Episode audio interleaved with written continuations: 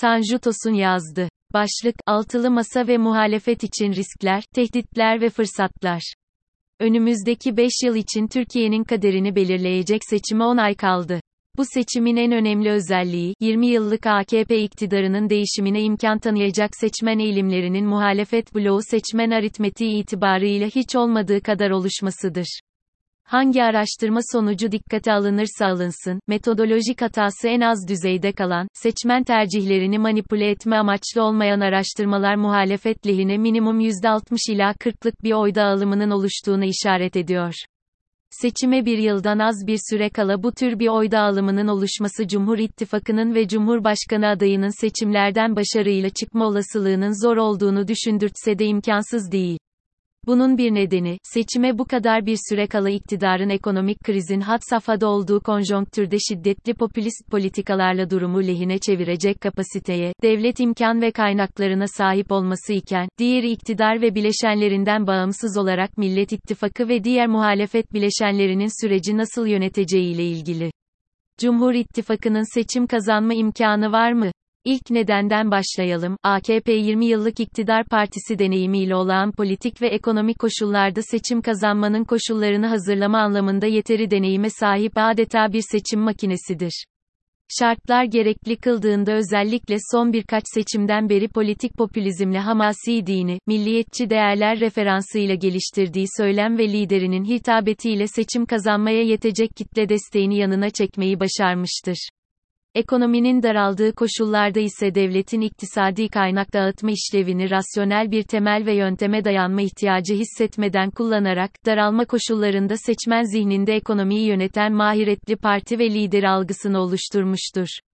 Kamu harcamalarının artışının orta ve uzun vadeli maliyetinin seçmene yansıma riskine rağmen, kısa vadeli popülist ekonomi politikalarıyla daralma ve kriz koşullarında parçalanma riski taşıyan seçmeni sınırlı kayıplarla elinde tutmayı başarıyordu.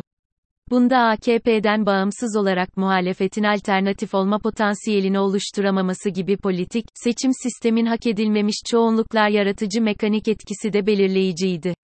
Ekonomik daralma ve kriz koşullarında seçimi kurtarmaya yönelik popülist araçlarla seçmenini muhalefete kaptırmama odaklı, rakibi düşmanlaştırma, cepheler açarak seçmenini konsolayt etme temelli strateji ve politikalarla 2015'ten itibaren iki seçimde de iktidarı kaybetmemeyi başaran bir AKP ve iktidar bileşenlerinin oluşturduğu Cumhur İttifakı'ndan söz ediyoruz. Bugün ise ekonomik ve politik popülizmlerinin sınıra dayandığı, neredeyse tükendiği bir durumla karşı karşıyalar.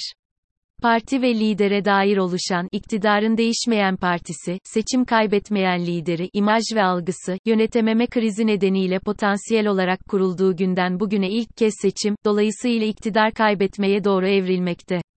Bunun gerçekleşip gerçekleşmeyeceği AKP'den ve Cumhur İttifakı bileşenlerinden bağımsız olarak Millet İttifakı'nın süreci nasıl yöneteceğiyle ilgili.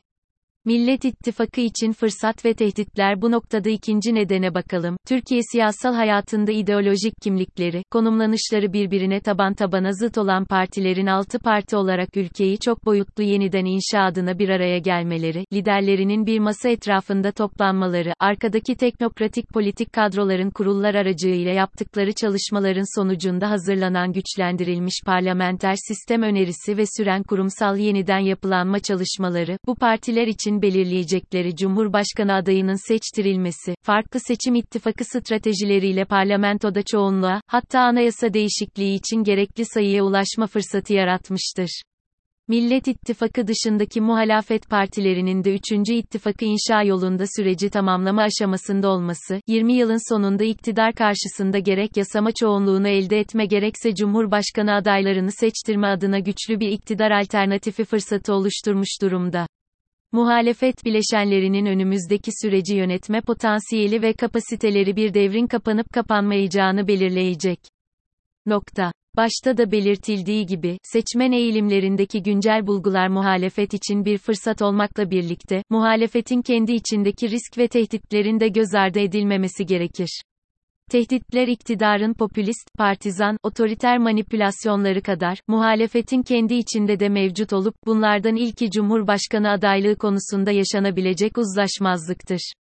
Gelinen bu aşamada konunun henüz liderler tarafından ele alınmaması nedeniyle bir uzlaşmazlıktan bahsetmek mümkün olmasa da, önümüzdeki süreçte tabanlardan, teşkilatlardan aday tercihi konusunda yükselecek sesler, liderleri mantıksal ve rasyonel olan yerine, duygusal, bireysel, parti çıkarlı karar verme riskiyle karşı karşıya bırakabilir. Liderlerin bu tür olası risk koşullarına yol açma lüksü olmadığı gibi, başarıya, kazanmaya odaklanmış lider tam da bu noktada ortaya çıkar. Liderliği pekiştiren, duygusallıktan arındırılmış mantıklı, uzun vadeli, etki altında kalmadan tek motivasyonu kazanma olan rasyonel tercihlerde bulunabilmektir. Muhalefetin tüm bileşenlerinin liderlerinin bu olgunluğa sahip olmaları beklenir. Cumhurbaşkanı adayının literatürde kuyruk etkisi, coattail effect olarak bilinen toplumsal karşılığı güçlü olan adayın partilerin seçimlerdeki başarısını arttırdığı savını dikkate alınarak belirlenmesi, adayın partiler, ittifaklara da oy maksimizasyonu sağlama imkanı yaratacağı göz ardı edilmemelidir. Altılı masa ve muhalefet için risk ve tehditler salt cumhurbaşkanı adayının kimin olacağı bağlamında değil, aynı zamanda genel seçime ne tür ittifak stratejileriyle gidileceği anlamında da kendisini hissettirmektedir. Verilere dayanmadan, salt varsayımlar ya da duygusal parti beklentileriyle ittifakın ruhunu ve amacını göz ardı eden zayıf aritmetik stratejilerle girilecek bir seçim rekabeti altılı masa bileşenlerinin oyu düşük partileri için kaybetme, parlamento dışı kalma riski yüksek olan sonuçlar doğurabilir. Oy gücü zayıf partilerin seçim listelerinde görünür olma, partilerini kurumsallaştırma adına seçime tek başlarına girmesi, bu partilere seçim kaybettirecek bir stratejidir. Bu riski almayı peşinen kabul ederlerse, tabii ki tercih ilgili partilerin. Fakat şu bulgu olası sonuçlara dair önemlidir. 1975 ila 2010 yılları arasında başkanlık sistemi ile yönetilen 23 ülkedeki siyasi partilerin seçim kazanımları ile ilgili bir araştırmada başkanlık sistemi ile yönetilen ülkelerin parlamento seçimlerindeki ittifakın büyük partiler açısından olumlu bir etki oluşturduğu, küçük partiler açısından ise ancak kurulan ittifak blokunun liderliğini üstlendiği takdirde çeşitli kazanımlarının olabildiği ortaya konulmaktadır. 1. Seçim kanununda yapılan değişiklikler kanımızca büyük partiler için tek başlarına ya da ittifak halinde seçime katılmaları bakımından önemli etki üretme potansiyeli olan, oy gücü zayıf olan partiler içinde sanılanın aksine bir kazan, kazan politik oyunu na dönüştürmüştür. Diğer yandan, Saadet Partisi lideri Karamollaoğlu'nun koalisyonlar seçimden sonra olur şeklindeki açıklaması da dünyadaki seçim ittifakları pratikleriyle örtüşmüyor. Konuya ilişkin en popüler örnek Almanya'daki seçim sonrası koalisyon odaklı örtük seçim ittifaklarıdır. Bu ülke örneğinde ittifaklar partilerin seçim öncesi liste esaslı ittifaka yönelik olmaktan ziyade, seçim sonrası kurulması planlanan hükümetlere ilişkin seçmen tercihini şekillendirme odaklı olup, seçim sistemi küçük partilere de belirli seçim çevrelerinde temsilcilik kazanma imkanı sağladığı için bu şekilde işlemektedir. Muhtemelen bizdeki seçim sistemine benzer bir düzenleme olsaydı, ağırlıklı olarak özellikle küçük partiler büyüklerle seçim öncesi ittifaklara da yönelirlerdi. Aynı araştırmada, başkanlık makamının yetkileri, seçim kuralları ve çok seviyeli yönetişimin multi-level governance başkanlık seçimlerinde etkili olduğu ifade edilmektedir. Bu süreçte başkanlık seçimlerine partilerin %43,8'inin ittifaklar çerçevesinde girdiği görülmüştür. 2. Bu noktada altılı masanın seçime ittifakla mı girecekleri, ittifak olursa ortak cumhurbaşkanı adayı yanında genel seçimler için nasıl bir ittifak yöntemi belirleyecekleri konusunda araştırmalarla iller bazında alandan toplanacak parti, aday tercihi verilerine dayanarak ittifakların esnek, kısmi ve toplam ittifak olup olmayacakları konusunda süreci yönetmeleri gerekir. Siyasi partiler ve seçim kanunumuz partilerin bu ittifak yöntemlerinden birini, birkaçını ya da tümünü tercih etmeye imkan tanımaktadır. Nokta. Esnek ittifaklar genel seçimde adayların en az %25'inin ortak bir seçim platformu altında aday gösterildiği yapılar iken, kısmi ittifaklar partilerin adayların en az %50'sini seçim sürecinde ortak bir platformda aday göstermelerine imkan tanımakta, toplam ya da bütüncül ittifaklar ise tüm adayların ortak bir seçim platformu altında aday gösterildiği ittifaklardır. 3. Altılı Masa'nın önümüzdeki günlerde ittifak tür, Cumhurbaşkanlığı, milletvekilliği, seçim ittifakı, seçim sonrası ittifakı, yöntem, esnek, kısmi, toplam ve stratejilerini, CHP'nin sunduğu alternatif stratejilerden biri ya da birkaçı, netleştirmeleri, seçmenlerin zihnindeki soru işaretlerini yanıtlaması ve seçmeni ittifaklara ısındırması açısından önemlidir. Bu bir fırsat yaratabileceği gibi, sürecin çok uzaması seçim kazanma olasılığında risklere yol açabilir.